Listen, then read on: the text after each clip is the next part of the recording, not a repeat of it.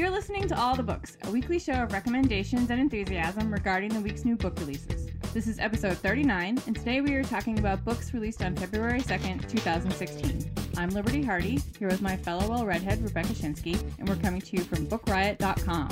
Let the confetti cannons loose. Yay! It's February 2nd! It's so exciting! I can't believe it's here, it's here, it's here, it's here. It's really We've been, here. we have been waiting for this day. You have not had to eat James Patterson. No, I will not have to eat James Patterson. I think we just have to cut the banter and go right to the big event. Yes, today is the release of The Queen of the Night by Alexander Chee. Woo! Woohoo! So excited. And yes, I, I think it was several months ago I did say that if this novel didn't do well, I would eat James Patterson. But he's totally safe. It's already gone into its third printing and it hasn't even come out yet. Like it's coming out today. So I think he's pretty safe. He's going to be Like, just fine. He's going to be just fine. Um, I love this book so much. In case you didn't notice, we talk about it all the time. Like we had to be like, let's not mention it for a few episodes because we just talk about it all the time.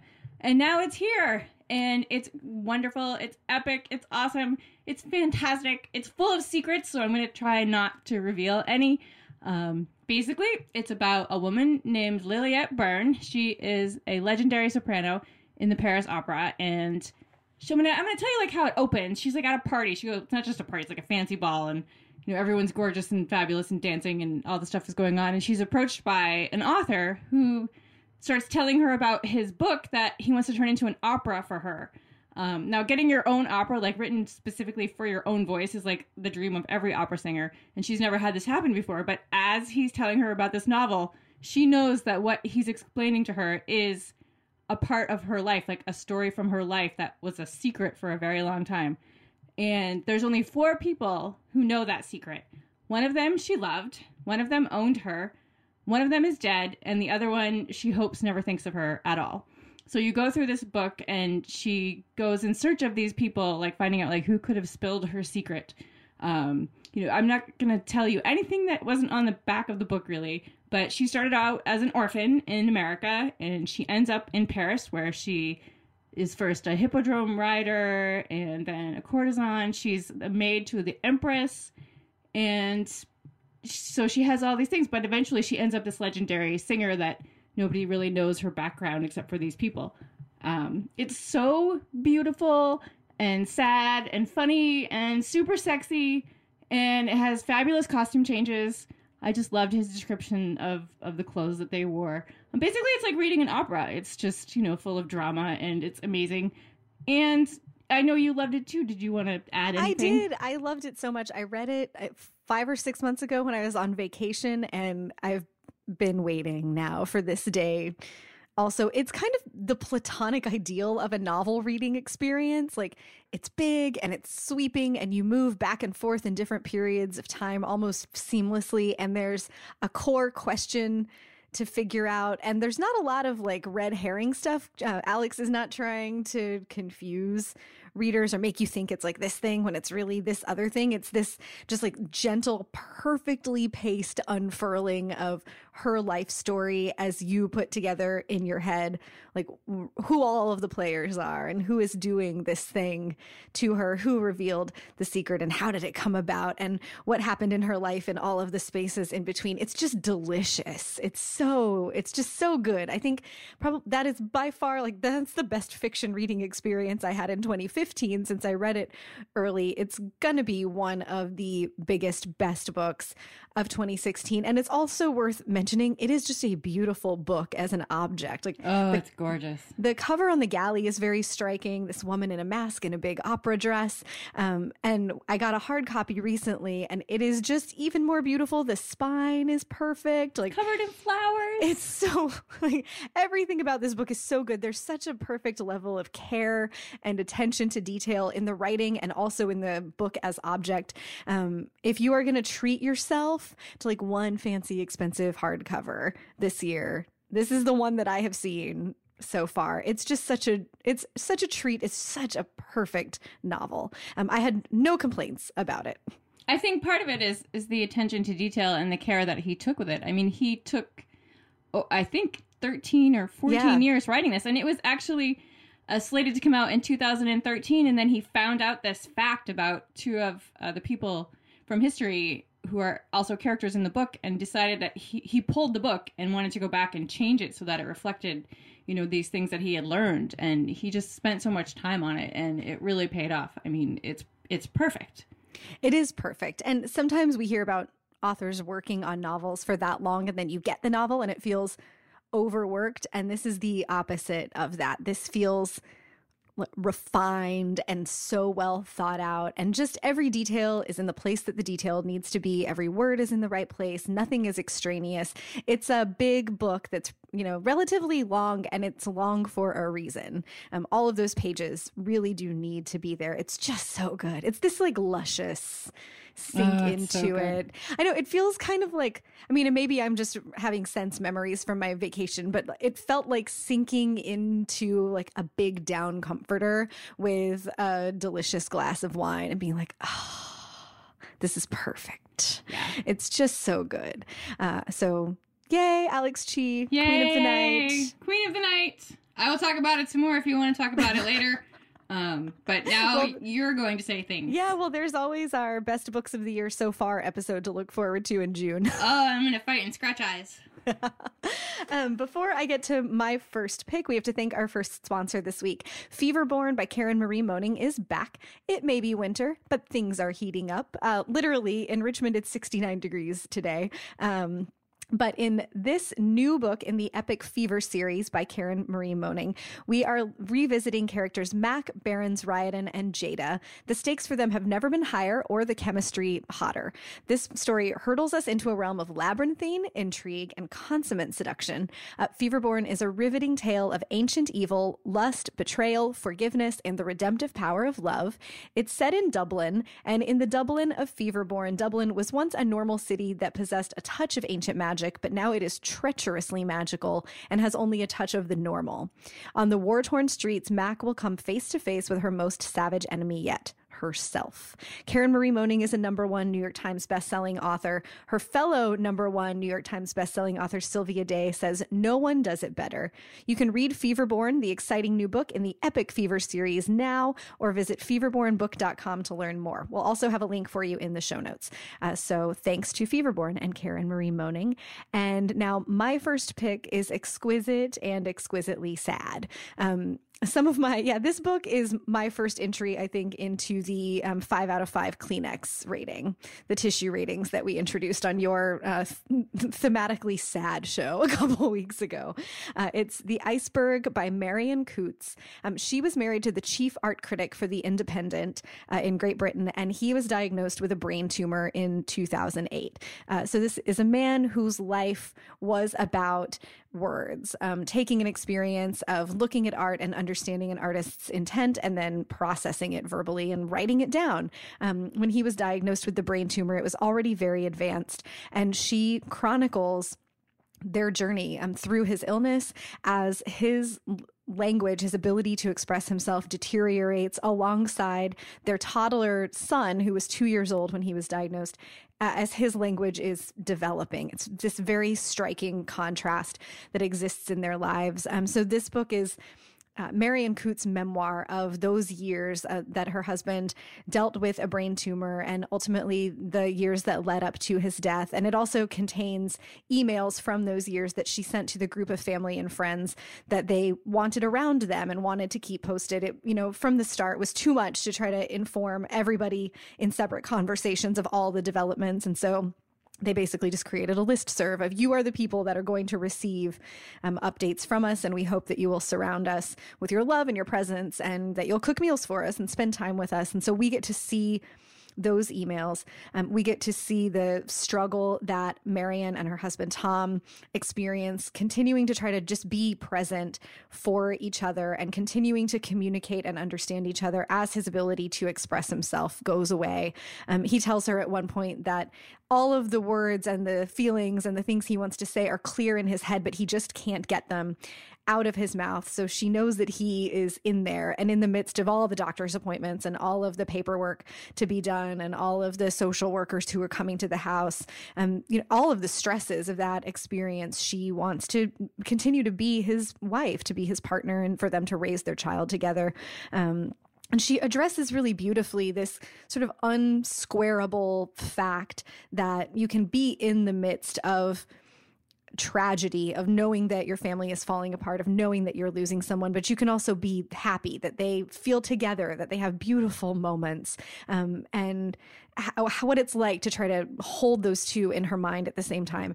Um, it is heartbreaking and it's tender and it's sad and it's inspiring. Um, I think we'd all do well to strive to be this kind of person for our loved ones when illness and tragedy inevitably come to a family or to a partnership. It's um, man, it's like I've I'm nearing the I, I couldn't quite finish the book last night. I was gonna have it finished in time for the show, but I kept having to like put it down and take deep breaths and try not to just bawl all over it. I'm nearing the end and I'm afraid of what these last couple pages are going to contain, but it's been a really remarkable reading experience. Um, so that is The Iceberg by Marion Coutts, C O U T T S.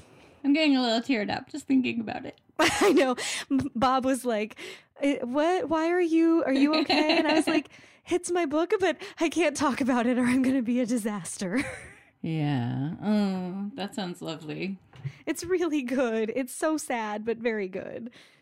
I kind of forgot what we were doing. I was just listening to you talk about books. And oh. I'm like, oh. la la la. Oh, it's me. it's you. What's up next? Up next is a fabulous debut. It is called Sweet Girl, one word, Sweet Girl, by Travis Mulhauser. This is his first novel, and it's fabulous.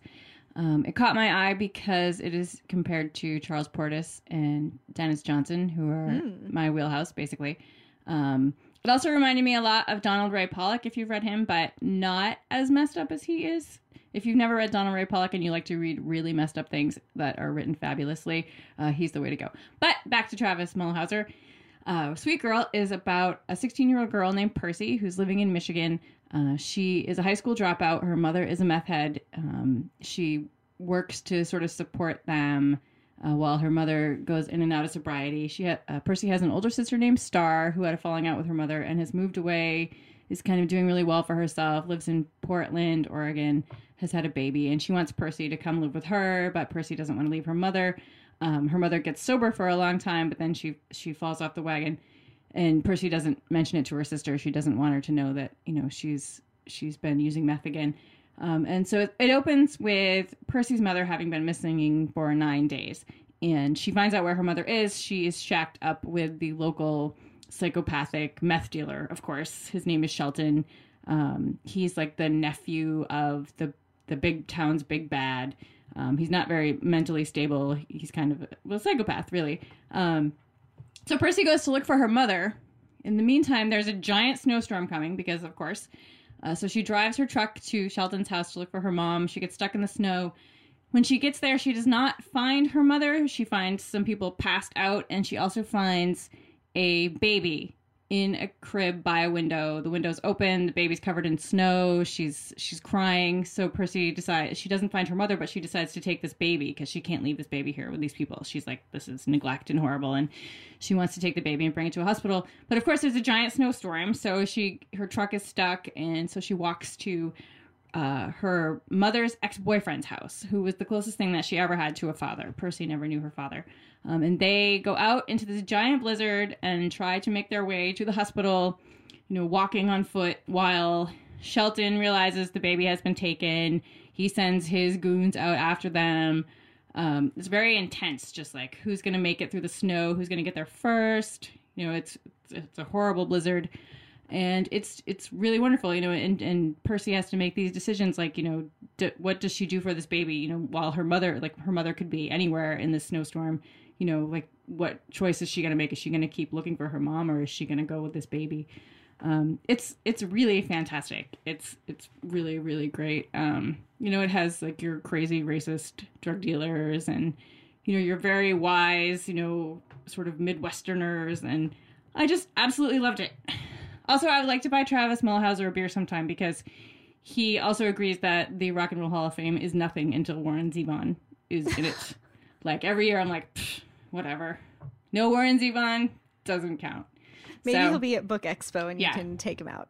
yeah, but it's it's really it's really good. I, I just I really enjoyed it. It's a really great first novel, and again, it is called Sweet Girl, all one word, uh, by Travis Mulhauser. Uh, more from the land of awesome debuts and also stories about painful things in humanity. Uh, my next pick is Beasts and Children Stories by Amy Parker. Um, at one point in this collection, one of the characters tells uh, or writes a letter to her child who's yet to be born and says something like, You will be human and it will hurt. Um, and I think that sums up nicely what happens in these stories, but in this really perfect way. I don't know. I love reading stuff about how life is messy and difficult and things that feel true. Um, and, that don't have happy endings. Um, the stories in this collection are about three different families that we meet in very different settings.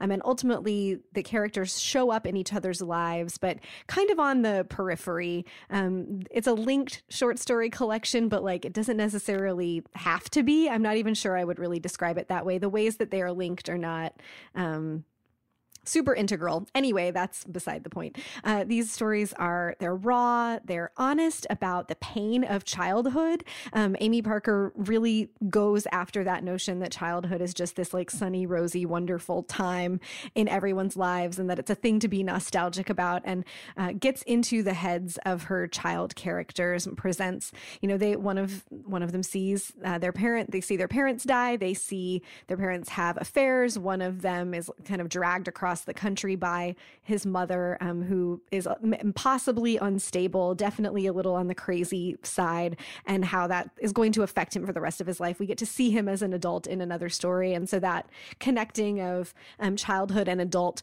and sort of childhood traumatic experiences and emotional development, and then where these people end up as adults is also very interesting. Um, it's about the difficulty of parenting. There are mothers in these stories who talk um, to the people that they know about their struggles struggles to raise children and to supposedly love this thing about um, bringing the next generation up that's also supposed to be seen through rose colored glasses. Um, they're about the ways that family members hurt and damage each other. And they're also, each story contains something that's going on with animals as, as well. So, thus the title Beasts and Children. Um, the ways that our relationships with animals or to animals, I think, is technically the correct way to say it, um, reflect things about our own humanity, the ways that animals teach us things about our own humanity, and sort of the utility in some ways of thinking of humans as just another kind of animal. Um, it's really unflinching and the, the writing is so good. Um, I find myself underlining in nonfiction a lot more often because like there are facts to be remembered or also um, people make really, you know, clear statements about their lives. But I underlined a ton in these stories. It reminded me a lot of Birds of a Lesser Paradise by Megan Mayhew Bergman, which is one of my favorite short story collections. Um, maybe also some touches of like Claire Vaye Watkins or um, oh who else? Like if terry tempest williams wrote a short story collection it might be kind of like this. Like if 30 year old terry tempest williams back in time wrote a short story collection um, it's really interesting and great. Um, and I did enjoy seeing the threads pick up. Like the most rewarding part about the links between the short stories is getting like the mention where one of the main characters of a story mentions that they happen to know this character from a different story and you're at a different point in time. So you pick up some more information about what happened to that character later on. Um, so again, that collection is Beasts and Children Stories by Amy Parker. I don't know about you, but I'm having a hard time with words today. like, I think I got so excited about the Queen of the Night that I just fried a bunch of my synapses, and now it's just like, now I have to continue to say words, but it's not working. My brain's like, la, la, we probably should have just planned a half hour show about Queen of the Night. Oh, well, there's so many other great things to talk about, but I That's can't true. seem to word well. I'm just like, blah, blah, blah. So. All right, knock out your next one. You can do it. Okay, my next one is called The Vegetarian by Han Kang. Uh, it's translated by Deborah Smith. Now, if you like your fiction really weird and messed up, like really weird and messed up, this is the book for you. Uh, it takes place in South Korea, remembering that that's the country that also gave us Old Boy, which is really weird and messed up, which I love.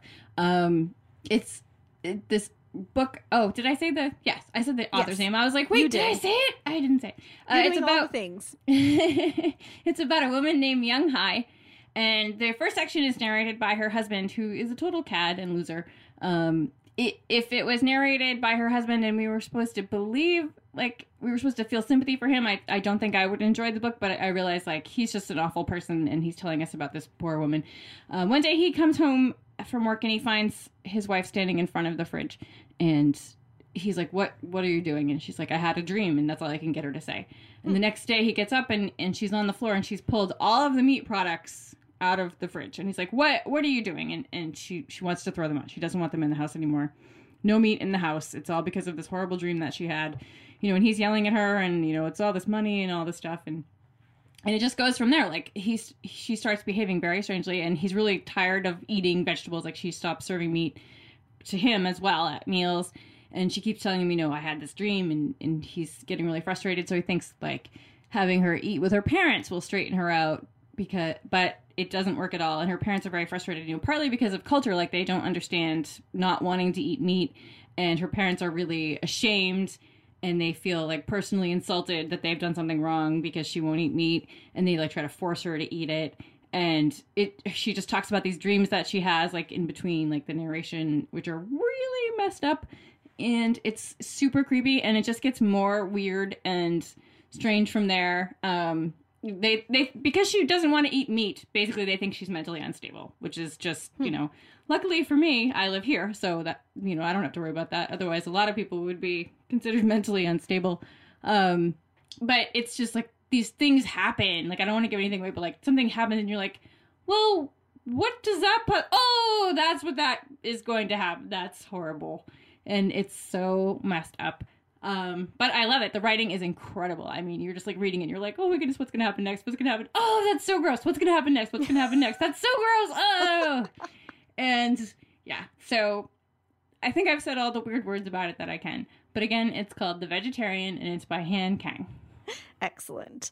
Uh, before my next pick, it's time for our second sponsor. Third Love is back this week, and I'm going to motion that we officially change the title of this show to All the Boobs. Yeah. Uh, because that's where we are. Third Love makes excellent lingerie. Their t-shirt bra, it's called the 24/7 t-shirt bra. I can now tell you officially is the most comfortable bra that I have ever owned. Um, Liberty got a sample one and we've talked about that on the last couple episodes. I know she'll have some words to say about it uh, later on in just a minute, but I got so excited reading the notes about it and hearing Liberty's experiences and then some of y'all who listen to the show have told us that you ordered the bra and have tried it for yourselves that I bought one.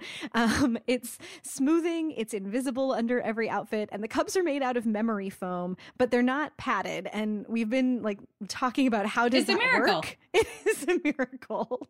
Um it molds to your shape to give you the perfect fit.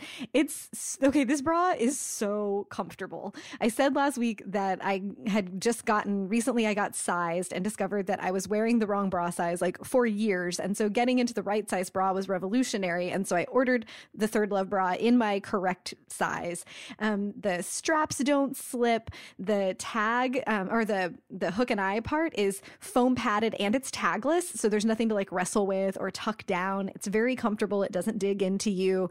Um, there is no cup spillage. There's no gaping. It's perfect. And it does like it learns your shape. And then the cups are more, every time you put it on, the cups are more in the shape of your own breasts than they were the previous time. It's kind of incredible. Um, I've It's worn it with force field. it is. I've been wearing it with t-shirts and tank tops. I wore it with a dress this weekend. It's just it's so comfortable and I like I feel like you know when you're at a kid's birthday parties there's always that one little girl who's running around flipping her skirt up like showing everyone her underwear. I want to be that little girl but of bras. Like it's so good. I just want to walk around to everyone I know and be like, "Look at this amazing bra." Like let's talk about how great it is. Or I see women at the gym and I can tell now that their bra doesn't fit properly and I'm going to be like, "There's another way." Oh, goodness. Yeah, I don't. I don't really want to show mine to people on the street yet. You know, I don't want to scar anyone irreparably. But well, but when they're all wrangled in, it's wonderful. oh, I I can't stress enough like how comfortable it is. Like the you know I'm I think busty would be a polite way of saying it. Um, and so the bras that I wear feel like they've been designed by boa constrictors. I mean, they just squeeze and squeeze and squeeze and they hurt. And ladies, I know you're with me. Like, if you could bottle that feeling of taking your bra off at the end of the day and sell it, you would make a bazillion dollars because it is the best feeling in the world when you've been squeezed all day and you get to take your bra off. But like, this isn't like that at all. It's just so nice and comfortable and soft and yeah i just absolutely love it like it's I, I don't even notice i have it on which is good because i usually am like like I said, being squeezed, you know. I would go without one if I could, but I can't. So this is the next best thing. It's it's so comfortable. I'm definitely gonna get more. Like I'm gonna follow them wherever they go. I'm I'm definitely planning on getting more. If they Yeah. were like, we're going to design them now with the person, the face of the person who was meanest to you in junior high. I was like, I'm like, all right, that's Yes. fine. I, I'll still do it. That's fine And- because they're so comfortable. And they have lots of other styles. If you're into lacy, they've got lacy. Um, they have panties. So if you want to do matching sets, Third Love has tons of stuff. But they stand behind the 24 7 t shirt bra so much that they're going to let listeners of all the books try it for free. Here's how it works you pay $1 for shipping. You wear the bra for 30 days. So that means you take the tags off, you wear it to do all the normal life things that you normally do. You wash it, you wear it again to make sure that it, you know, survives the washing and keeps its shape and does all of those things. If you love it, you keep it. They'll charge your card for it. If you don't love it, you send it back for free and your card will not be charged. If you don't know your size or you're not sure you know your size, there's an online fit specialist who will help you find the perfect fit. So just go to thirdlove.com slash books to get started. Again, you'll just pay your $1 for shipping. You get your free 30-day trial offer of their 24-7 t-shirt bra. And then you too can join our new cult of bra loving happiness. So thank you to them for sponsoring the show. Thank we're gonna you. we're gonna run out of boob jokes eventually. I'm so glad that you got one because I, I was like, I'm, I'm out of boob jokes. And, and so my boyfriend's like, well, I'll help you write something. I was like, I don't think that this is a road that we want to go down. Like, Stay in your own lane. yeah, like, I don't think you want to help me write jokes about my breasts because this could only end horribly. like, this is, I'm going to stop you right there. He's like, I'm just trying to help. I'm like, I know, I appreciate it. right. Thanks for the supportiveness, but no. Um, my next pick this week is an anthology that I'm so excited about. It's called The V Word True Stories About First Time Sex. It's edited by Amber J. Keyser, and two of Book Riot's own have contributed to it. Kelly Jensen, who is one of our associate editors, and Justina Ireland is a Book Riot contributor. They are just two of the many women who submitted essays for this collection that is all about women's first time sexual experiences. Um, it rejects the notion that virginity is this magical, objective thing that you lose or a flower that you give to someone and looks at what the reality of first experiences are. So some of these stories are about meaningful experiences, some are rather meaningless, some are ecstatic, some are disappointing, some are sweet, and some are sexy, and some are just kind of a thing that happens. Um, this collection really looks at the fact that first sexual experiences are as varied as humans are. They can be whatever we want them to be. Sometimes they occur when we don't want them to occur, and what that might be like as well. And Keyser sort of laces all of the pieces together with commentary in between each piece um, to sort of point out the point. To, to point out the point isn't that articulate. Um, to point to what she's really trying to express with the whole anthology, which is intended for teenage readers. Um, so there's a little bit of sort of directed reading about here's what we want you to get out of the next piece. Um, but all of them come together to illustrate the fact that sex is a way that we discover and express ourselves, and um, that it's an important part of life, and that we can shape those experiences, but also uh, that your first sexual experience is not like it doesn't have to be a defining thing that controls the direction of the rest of your life. It might not even be something you remember very well later on because it just sort of happened, or it could be very meaningful and important. That full spectrum, rather than just like the rose petal covered bedspread that 17 magazine used to try to sell us as the ideal when I was a teenager, um, is covered here. I'm super jealous that this book exists for today's adolescents. I wish that I had read something like this rather than all of those perfect losing your virginity stories that I read in teen magazines when I was a kid. Um, if you have a teenager, if you work with teenagers, if you are a teenager and you're thinking about um, what your first sexual experience might be like or what you want it to be like, um, or you just want to, you know, expand the way that you think about sexuality, I can't recommend it enough. Again, it's called The V Word True Stories About First Time Sex, and it's edited by Amber J. Keyser. Now, this, if I had known about that, this I could have made a lot of jokes about. I got lots of jokes. So, moving on to something much more exciting than my first time uh, Dead Presidents. Um, it, I, the next book I'm going to talk about is called Dead Presidents An American Adventure into the Strange Deaths and Surprising Afterlives of Our Nation's Leaders by Brady Carlson. That was a mouthful. This is the most you book I've ever heard you pick. I I am not that into politics, but I love presidential trivia. Like I always have since I was little. As does Brady Carlson. He talks about how uh, when he was very small, he was really into presidential trivia, so much so that he got the teacher to give him the entire afternoon to like talk about presidents to his classmates who couldn't have cared less, but he was like having the best time. Um, and then his parents took him to the to see Lincoln's uh, grave, and it was kind of like this this awakening for him because he realized like here's this historical moment that could make him he could become a politician it could be really important to him but then he also realized that the the coffin that he was looking at did not contain the body of the president because he was buried 13 feet below that because someone tried to steal his body at one time. And he realized like the absurdity of being the president and all like the weirdness that comes along with it. And even when you're dead, you know, you still have people being insane.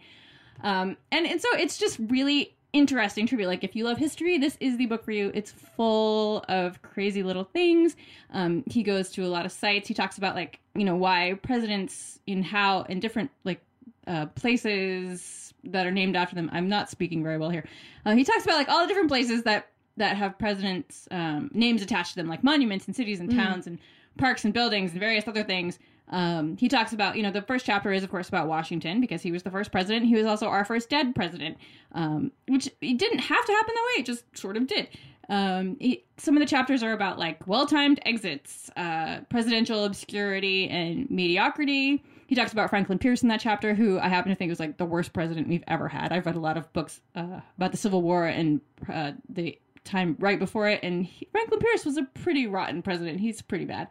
He talks about the changing reputations of presidents, how some of them didn't weren't that great, and now we think they're so fabulous, and some of them were actually really effective, and now we're like, eh, who who are we talking about? He there's a chapter about presidential libraries, um, about death trips, uh, where they showed the president's body, like the different journeys they went on, like Lincoln and and all that after they died. Um, includes presidential funerals. There's a chapter about presidential doctors, some of the great ones, and then some of like the really bad ones, including Zachary Taylor's doctor. Like Zachary Taylor had been shot, and he probably would have survived if his doctor hadn't stuck his finger in the in the wound and oh, like yeah, that sounds like a great infected idea. it and he got you know very sick and he died so it's just full of like crazy stuff like that and there's also this really i'm trying to open the book now and find it and i won't be able to but there's this really great quote um, that says being president is like running a cemetery you've got a lot of people under you and nobody's listening it's a bill clinton quote which i just absolutely loved um, so again it is called dead presidents by brady carlson That sounds awesome. it's so great so My great my last pick this week is the paperback release of a novel I really loved last year. It's called Find Me by Laura van den Berg. She Woo-hoo. wrote my, as I've said a million times on this show, all time favorite short story collection, What the World Will Look Like When All the Water Leaves Us. And this was her first novel. Uh, it's um, about a woman named Joy who works the graveyard shift at a grocery store. She is dealing with an addiction to cough syrup. She's not really trying to kick it, she just has the habit. Uh, Joy's life is not really going anywhere. Then this illness starts sweeping the nation that begins with people losing their memories and ultimately they die. Um, and it seems to happen to almost everyone. But Joy is immune, and she, along with a bunch of other people who appear to be immune, uh, is invited to live at a hospital in the middle of, in like central, not Central America, in middle America, um, right in the Midwest, um, to live at this ho- hospital where supposedly research is being done to identify like what made these people immune and could it be used to treat the people before they come down with it in the rest of the w- world, or could it be used to prevent anyone else um, from getting this illness? But the doctors and nurses in this hospital are not actually doctors and nurses, and there are weird things that are going on. And eventually, Joy sees a video online that she discovers the woman in the video is her birth mother. And Joy finds a way to break free from this hospital where weird things are happening and go on a journey from Kansas to Florida to try to find her mother. Um, so we spend time in the hospital, which is just a fascinating sort of dystopian setup. And then we get to go with her for, on that journey to Florida as she is seeing what the country looks like um, after most of the people have died, um, seeing what these abandoned places look like, thinking about her own life and thinking about, you know, sort of death and destruction, and then ultimately trying to find her mother. Um, it's haunting. It's really wonderful and strange. I really just love the way that Laura van den Berg's brain works. Would make a really interesting, fun book club pick, I think. Um, and if you've read Blindness by Jose Saramago, there were some interesting sort of homages and overlapping elements to those stories, I think, um, that would make it fun to talk about. So again, that's Find Me by Laura van den Berg. And that is our very chatty uh, show this week of new books. What are you going to read now? I finally, finally got my hands on a copy of Cat Country by Lao She. It's a, a classic. It's published by Penguin Modern Classics, uh, which I had never heard of, and, and I heard about it. Had to have it immediately. It the back of it says when a traveler from China crash lands on Mars, he finds himself in a country inhabited entirely by cat people. Befriended by a local cat man, he becomes acquainted with all aspects of cat life. He learns to speak felineese, masters cat poetry, and appreciates the narcotic effects of the reverie leaf, their food staple. What? Right? Like, how I awesome is this? This is the most you book ever. Yeah, I was pretty excited when I, I don't know how I hadn't heard about it before, but they just reissued it, and I was like, yes, please. What are you gonna read? Okay, I'm going to read maybe the most me book ever. It's called Exposure A Sociologist Explores Sex, Society, and Adult Entertainment. It's by Dr. Chauntelle Tibbals, and it's a sociological look at porn and the porn industry and the significance of porn in US culture. I'm just laughing at Tibbles. I'm really sorry, I'm immature, but I can't- that's a great name. the cover is awesome. I think this book and Come As You Are should be buddies because Come As You Are is hot pink and has that coin purse on the front. yeah. And uh, this book is also hot pink and has a half unpeeled banana. Oh dear. Like if you shelve them together, they definitely will make baby books. Um, that is our show for today. Thanks again to our sponsors, Feverborn by Karen Marie Moning. You can go to feverbornbook.com to learn more or check out the link in our show notes. And also to Third Love, go to thirdlove.com slash books to begin your free 30-day trial with the 24-7 t-shirt bra and join our coven of um, happy boob ladies. Uh, drop us a line if you have any you know thoughts, feedback, questions for us at all the books at bookriot.com or talk to us on Twitter. I'm Rebecca Schinsky, S C H I N S K Y.